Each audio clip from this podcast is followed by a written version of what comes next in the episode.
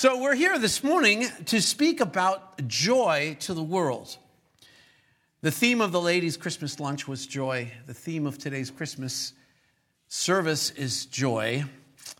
But I have to say, in a real way, the unbelieving world has kind of misappropriated the joy of the season in which we celebrate Christ's birth. We've kind of seen the Christmas holiday covered over, kind of like wallpapered over with gaudy wallpaper, uh, the significance of the event. The, the joy that is Christ has been kind of buried in our determination to celebrate the day, the season with gift giving and feasting and gathering with family and friends. And, and don't get me wrong, these are good things, mostly to get together with family, to love on family, to give gifts, uh, to celebrate. But, but the enjoyment of good things sometimes can obscure our recognition and joy in the truly great thing. And, and that's the concern that I have.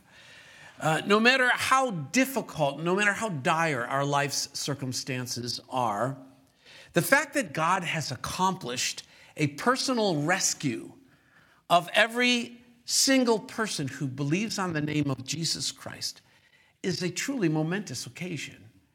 An occasion that, that is cause for the most profound joy that we could ever express. And there's a place in Scripture that gives us the most honest reaction of joy that we can find concerning the coming of the Savior. It's, it's an expression of joy that's not covered over with all these good things. In fact, it's joy expressed by somebody who is facing some really dire consequences. It's the joy of the first person who ever knew the exact particulars of the Savior's arrival the, the when, the why, the how, the where, the through whom. And of course, this person is none other, none other than a teenage girl who lived in the Galilee region of Israel, Jesus' mother, Mary. Now, let me just paint the scene because we're going to be looking at the verses between verse 46 and verse 56, the first chapter of Luke's gospel, a famous passage known as the Magnificat. It's actually a song uh, the Magnificat, that title comes from the Latin rendering of the first verse of her song, Magnificat anima mea dominum. My soul magnifies the Lord. And let me paint the picture of the scene leading up to when she breaks out in this effusive praise, which is this very famous song. Mary has learned through the angel Gabriel that the Messiah was growing inside her body. She had been visited by this angel who told her that God's plan of salvation would come through a child that she would give birth to. And of course, she's pondering this, wondering how this could possibly happen, because she had been recently betrothed to a man you know of as Joseph.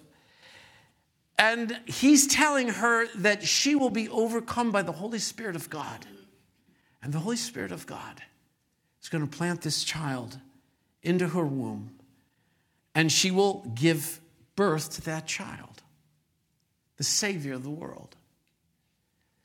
And of course, this is deeply troubling in one sense because having been betrothed to Joseph, it would become instantly known that this child would not be his biological child. This would render Mary, in the eyes of her village, her family as an immoral woman. Moreover, the child that she would bring to birth would be considered an illegitimate child. And so many things are weighing on this young woman as she is considering the message that the angel has given her. And she is, she is resolute in her telling that angel that be it as the Lord wishes. In other words, I'm signed up, I'm all in.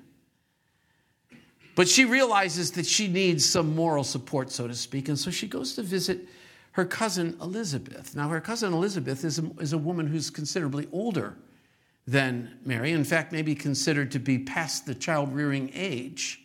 And yet, the angel also told her that there's a child growing in her womb as well. Another miracle child is on the way. And so, probably because she had a good relationship with Elizabeth, but also because Elizabeth now has been touched by the divine to bring about something in her life that mere human beings could never even fathom. Elizabeth becomes the perfect person to whom she could go and confide. And the moment that Mary appears on the scene at, at Elizabeth's house and, and cries out in greeting, the child in Elizabeth's womb that we would know to become John the Baptist leaps in her womb for joy. And it's at that moment that, that Elizabeth turns to Mary and expresses the fact that she is the mother. Mary, you are the mother of our Lord, and the Lord God is growing in your womb right now. And this was something that, that encouraged Mary in, in a great way and, and confirmed that which the angel had told her and gave her a sense of comfort and peace that, you know, this is going to be. This is going to be okay. This is not only going to be okay, this is going to be amazing. This is going to be a moment in the history of the world that from that moment on, everything will be different and everything will change. And so, Mary becomes a perfect lens for us to understand the joy that is Jesus. I say that not because Mary was different from us. And with due respect to other religious traditions, there have been things ascribed to Mary that, that simply don't come to us from the scripture. She, she, she was not intended by God to be co redemptrix with, with Jesus. Jesus alone occupies that status as the one who redeemed the world. She would not be um, considered an intermediary between us and Jesus. We can come boldly to the throne of grace, says the book of Hebrews. She was not one who was born without original sin, as is the doctrine of Immaculate Conception attributes to her. This is not what the, what the scripture tells us. No, Mary was a human being just like you, just like me, born into a sinful world with a sinful nature, and yet God esteemed her as the one through whom the Savior would be born. And so, and, and, and just to put a fine point on it, this is a young woman who's got a lot at stake in being that one. Her reputation is now going to forever have a cloud, a stain upon it. Her son is forever going to be looked at with jaundiced eyes. We would hear later in the Gospels how the priests and scribes would, would view him as an illegitimate person, as a person whose father is not known. And yet he is the very father that all of their religious traditions and prayers go up to. And so we can look at this song that Mary sings, that just comes forth from her because of the sheer joy that she has. And she, her joy is expressed in three different contexts what God has done for her, what God has done for humanity, and what God has done for the nation Israel. And you might be wondering, most of us in this room, perhaps all of us, are Gentiles. Why would we care about what God has done for Israel? I'm going to explain that in a few moments here. But if you would, please stand with me because we're going to read the verses that, that outline or that bring forth this beautiful song of Mary. Again, it's known as the Magnificat. And this is what we read Mary said, My soul magnifies the Lord, and my spirit has rejoiced in God my Savior, for he has regarded the lowly state of his maidservant. For behold, henceforth all generations will, be, will call me blessed. For he who is mighty has done great things for me, and holy is his name. And his mercy is on those who fear him.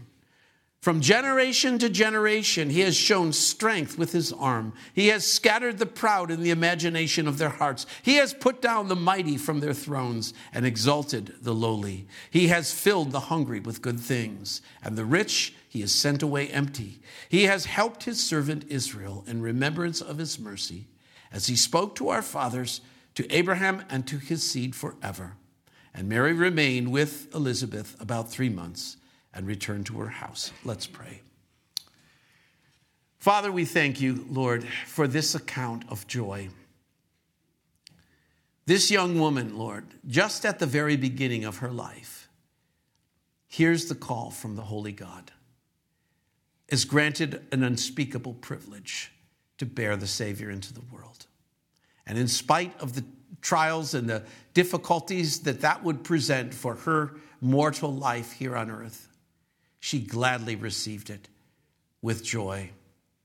And so, Lord, this morning, as we go through this song of hers, Lord, I pray, Lord, that we would be infused with the same joy that she had, knowing that the Savior is coming into the world. That much like she bore the Savior into the world, we have a commission to bear the Savior to the world. And so, Lord, fill us and change us this morning because we are here to hear from you. We pray this all in Jesus' name. Amen. Amen. You may be seated. Well, let's look first at what uh, we read here that uh, Mary is speaking about concerning what God has done for her. And we see there in verses 46 and 47, we see there she says, My soul magnifies the Lord, and my spirit has rejoiced in God, my Savior. She speaks of two aspects of her nature. She speaks of her soul, and she speaks of her spirit. Now, her soul would be comprised of her mind and emotions. And she's telling us that her mind and her emotions are in line with magnifying the Lord. When we're filled with the joy of the Lord, we are magnifying God to those around us. This is why it is such a wonderful thing to come together. It's not often we actually come together on the actual day of Christmas. Very often, Christmas falls on a different day. We get together on the Christmas Eve, but this year it happened to fall on Christmas Day. And, uh, and rather than not have a Sunday service and have the Christmas Eve service, we wanted to have it on this very day. Our souls, our minds, our emotions magnifying the Lord. But that magnification of the Lord, it's, it's precipitated, or it's, it's the catalyst of it, is what she says about her spirit, rejoicing in God my Savior. You see, of our three part being, which we are created in to be patterned after God, who is also a three part being Father, Son, Holy Spirit, we are a soul, a spirit, and a body. And I've explained the soul is our, our, our thoughts and emotions. But our spirit is that portion of our makeup that, that has the, the capacity to commune with the Almighty. We were made as human beings to have fellowship with God. And even that the sin nature that is in us tamps down the qualities of the Spirit to commune with God, that Spirit is there. And when we come to faith in Jesus Christ, our spirit is awakened to God. And it is God's Spirit communing with our spirit that provokes in us the presence of God and the joy of His presence. And that Spirit moving into her soul gave her this effusive praise for Him.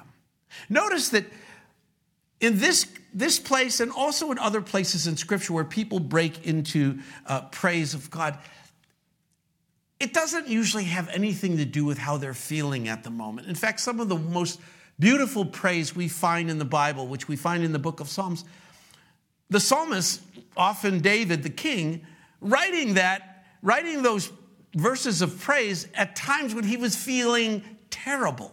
He was feeling depressed. He was feeling oppressed. He was being chased. He was, he, his life was being sought by his enemies. See, if we, were, if we wait until we feel like praising God, the enemy can give you a, a hundred thousand reasons why you just don't feel like it right now. But when your spirit is communing with the Spirit of God, He can provoke in us that desire to praise God and give Him thanks, the joy of the Lord. The joy of the Lord has nothing to do with how we're feeling. It has nothing to do with who we are. It has everything to do with who He is and what He has done. And in our worst moments, in our times of our most abject failures, He's unchanging. He's already covered and taken away the very sin that you might be grieving over in this very moment. And so she, she lifts up her voice in praise because her spirit is communing with the Spirit of God. That spirit has provoked her thoughts and her emotions to understand what is happening to her and what will be true for the world, and she cannot help but praise him. Notice too, and you know, for those of you who are Old Testament scholars, because you faithfully come on Wednesday nights, um, you might notice that the verses that we have here in, in the Magnificat, there's, there's 15 different Old Testament scriptures that are referenced here in, in what she speaks. And this is this is typical of people who know the Word of God well, is that the Holy Spirit organizes their thoughts, organizes their memories, gives them the words of God to praise God with. And we see, for example, her, her the way she structures this song very similar to many of the Psalms. For example, Psalm 34, verses 2 and 3. The psalmist writes, My soul shall make its boast in the Lord. The humble shall hear of it and be glad. Oh, magnify the Lord with me, and let us exalt his name together. Mary's song of praise sounds a lot like the song that Hannah sang. Hannah was the mother of the prophet Samuel, and she was considered a barren woman. And she prayed her whole life that God would bless her with a son. And the Lord miraculously gives her a son, and she breaks out in a similar kind of praise, filled once again with the scriptures.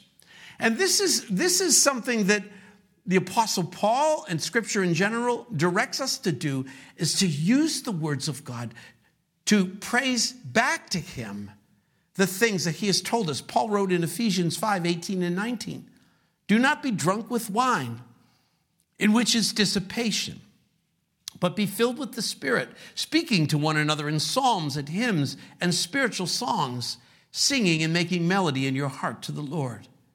Mary's song that we see here in the Magnificat is a natural outgrowth of her being filled with the Spirit of God and being knowledgeable of the Word of God. And it's amazing how this one book that we hold in our hands has the richness of words and verses that we can literally speak back to God in ways that are unparalleled praise. And this is something that Mary does.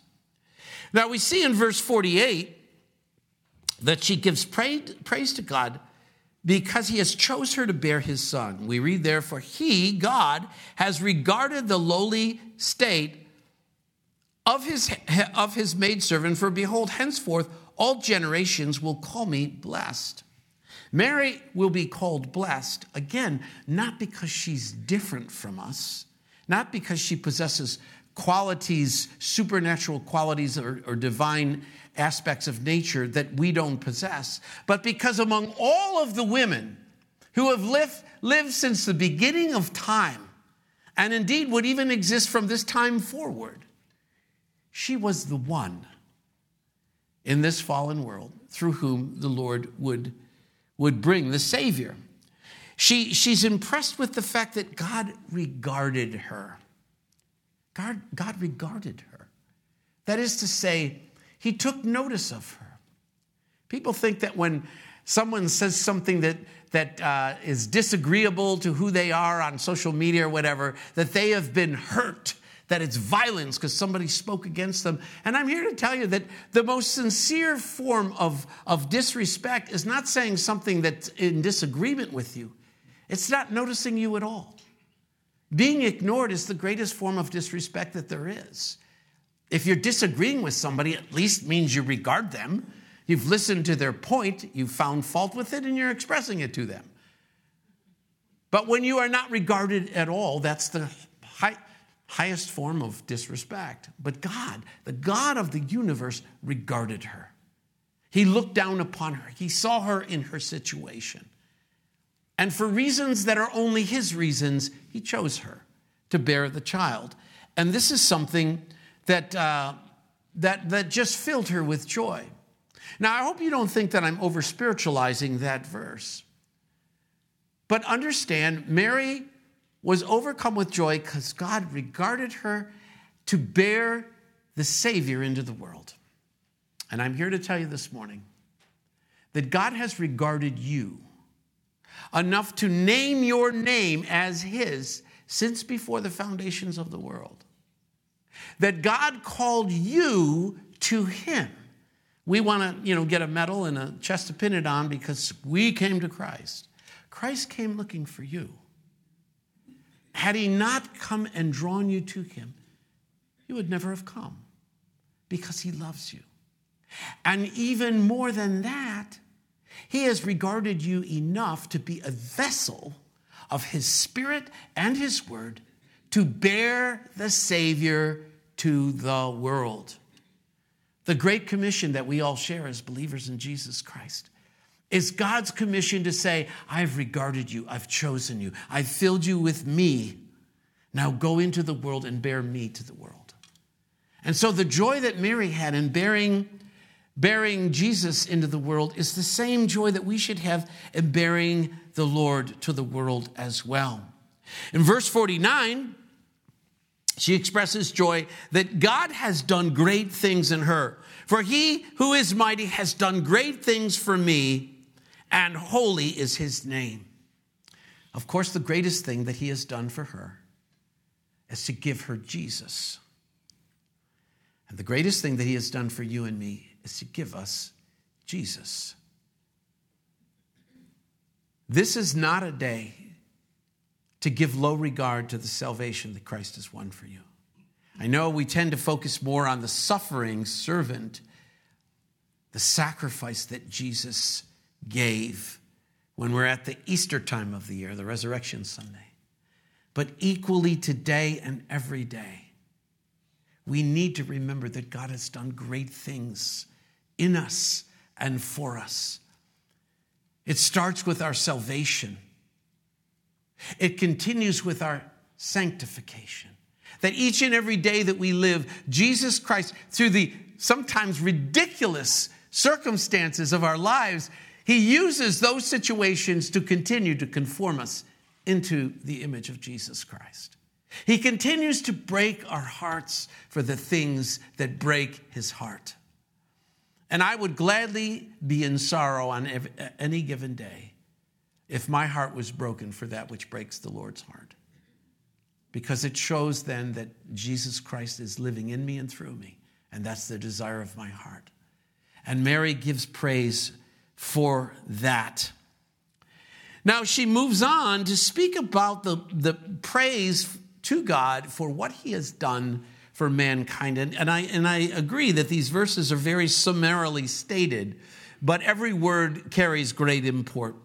She says there in verse 50, and his mercy is on those who fear him. Now, when we think about fearing God, we are not talking about the kind of terror that is the latest disaster movie or the horror movies that uh, seem to just proliferate like rabbits in our midst. It's not the scary kind of fear because something is actively trying to destroy you.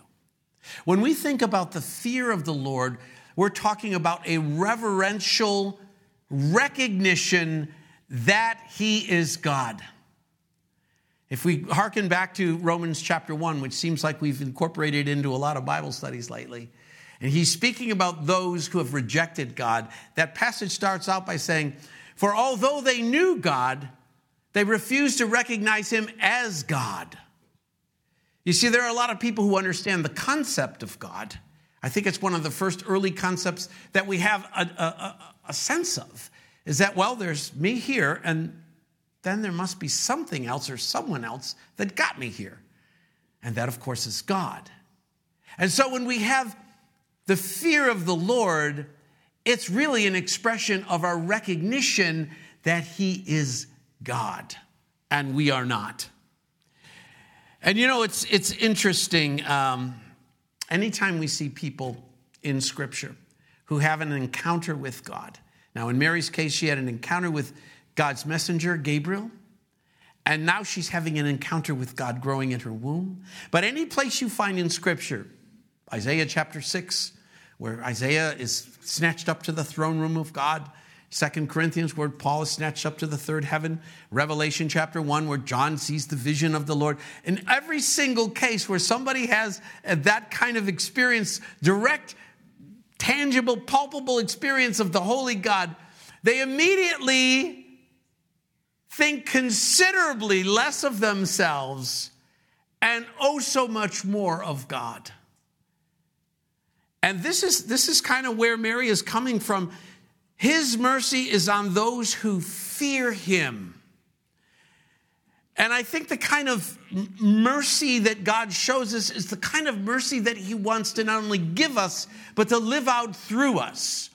In the prophet Micah's book, he writes in Micah chapter 6, verse 8 He, God, has shown you, O man, what is good.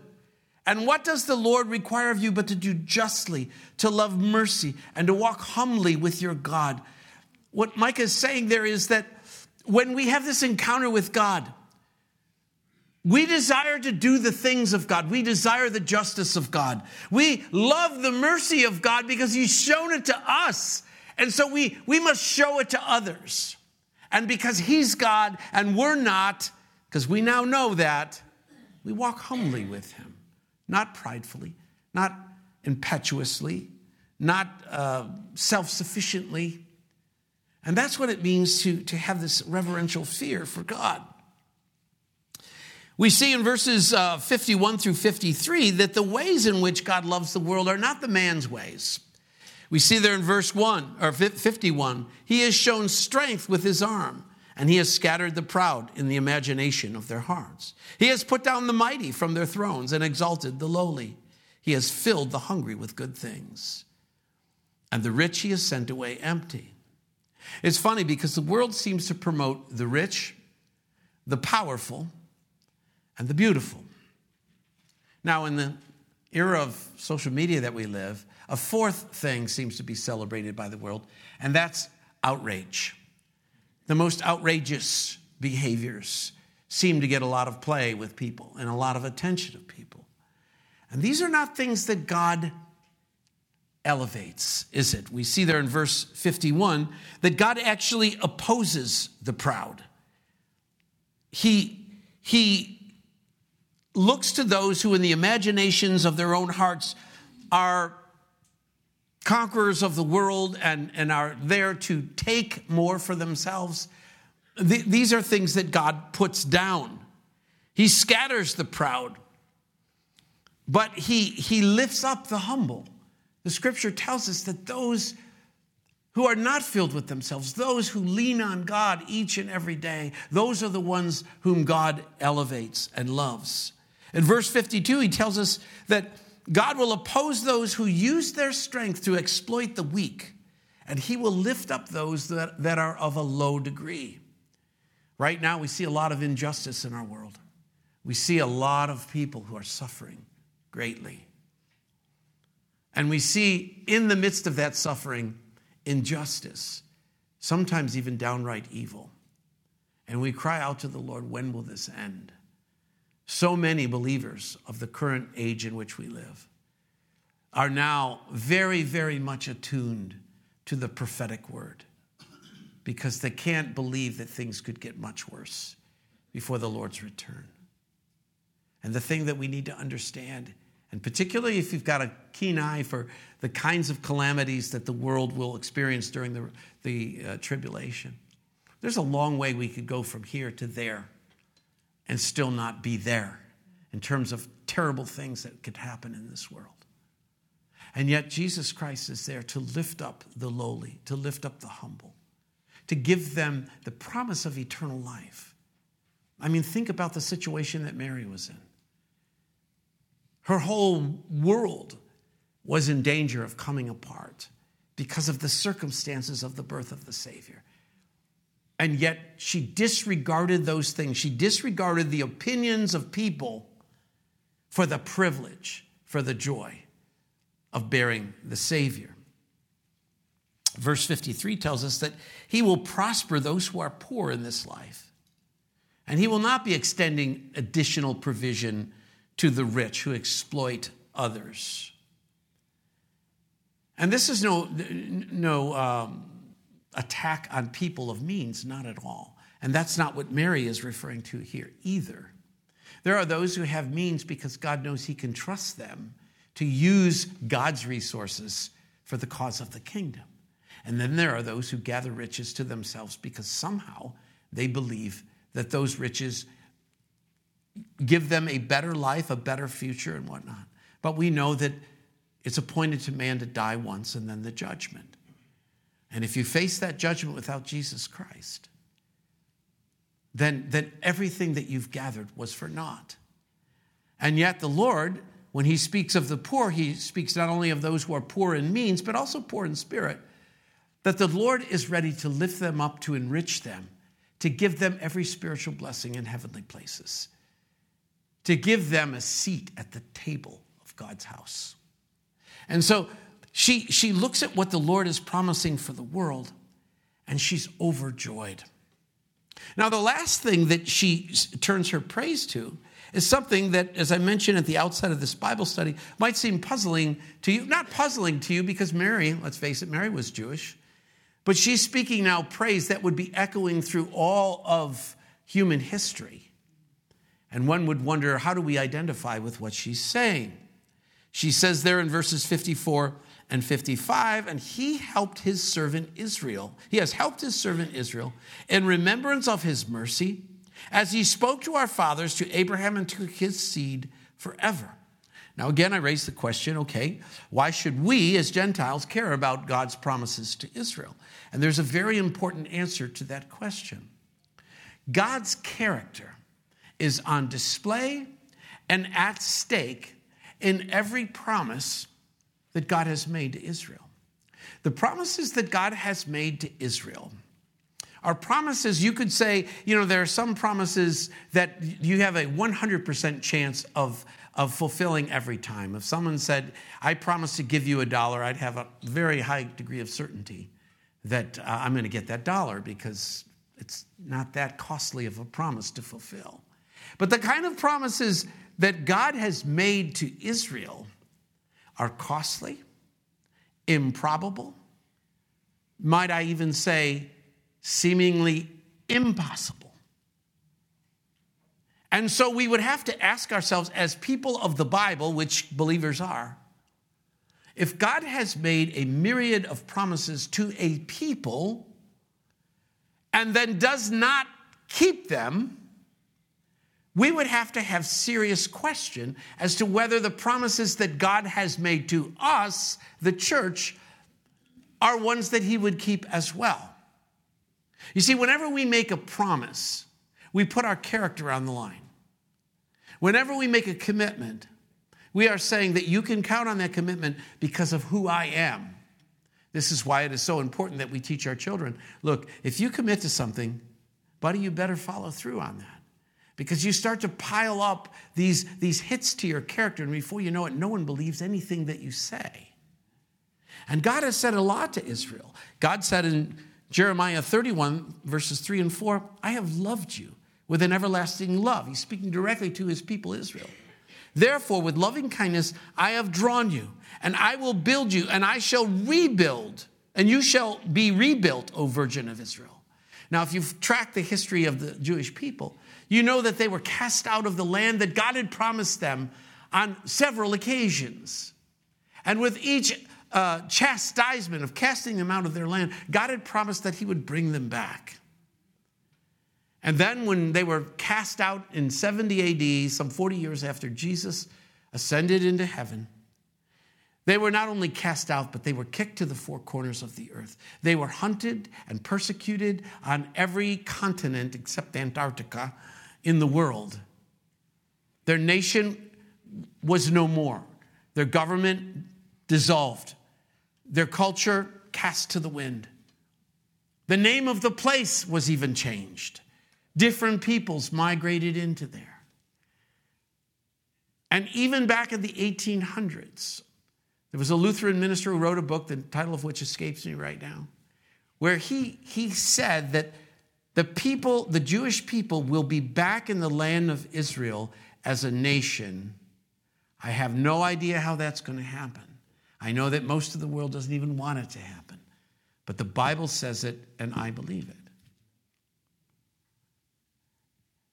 And one of the greatest things about living in this time, this time in which you and I live, many, some, not many, but some of you in this room actually were alive when Israel I have to speak louder because you probably can't hear me if you were alive. Israel becomes a nation on May the 14th, my birthday, but who's counting? 1948. And they are a nation today against all odds. They have had uh, unbelievable challenges to their sovereignty and their existence. They have had existential crisis one after the other after the other. They are still there. They will be there until the Lord returns. And this is a shining example of the character of God. He said it, it happened. There has never been anything like that in all of history. And so we might ask ourselves, well, what, what kind of promises has God made? If, if that is a shining uh, down payment of God's character, then what might we count on as Gentile believers? How about this? John 10, 27 through 29. My sheep hear my voice, and I know them, and they follow me. And I give them eternal life. Wow, there's a promise. And they shall never perish, neither shall anyone snatch them out of my hand. For my Father, who has given them to me, is greater than all and no one is able to snatch them out of my Father's hand. That's a whale of a promise. How about this one? This is found in uh, Romans chapter 8, picking up in verse 31. And I want you to listen carefully to this promise. This is where we're going to close the Bible study. Listen carefully to all that is said in this promise, because God is speaking to you in the midst of all the doubts you may have about your faith, in the midst of all your doubts about whether God even exists, consider this. What shall we say then to these things? If God is for us, who can be against us? He who did not spare his own son, but delivered him up for, for us all, how shall he not with him also freely give us all things? Who shall bring a charge against God's elect? It is God who justifies. Who is he who condemns? It is Christ who died, and furthermore is also risen, who is even at the right hand of God, who also makes intercession for us. Who shall separate us from the love of Christ? Shall tribulation or distress or persecution or famine or nakedness or peril or sword? As it is written, For your sake we are killed all the day long we are accounted as sheep for the slaughter. Yet in all th- these things we are more than conquerors through him who loved us. For I am persuaded that neither death, nor life, nor angels, nor principalities, nor powers, nor things present, nor things to come, nor height, nor depth, nor any other created thing shall be able to separate us from the love of God, which is in Christ Jesus our Lord. What you have there is the most comprehensive assurance, insurance policy that the eternal life that Christ has promised you is real, that the love that he has for you cannot be diminished, it cannot be challenged. That even that there are forces in our midst that could take our bodies and our mortal life, the eternal life that we are promised trumps all of that. That you are secure, even in the difficulties of this life, you're secure in the hand of God. No one can snatch you from his hand. These are the kind of things that came to Mary. Again, teenage girl from a remote region in Israel, in the Middle East, selected out of all the women in history. You're the one to bear the Savior to the world. And now, after that, you're the one to bear the Savior to the world.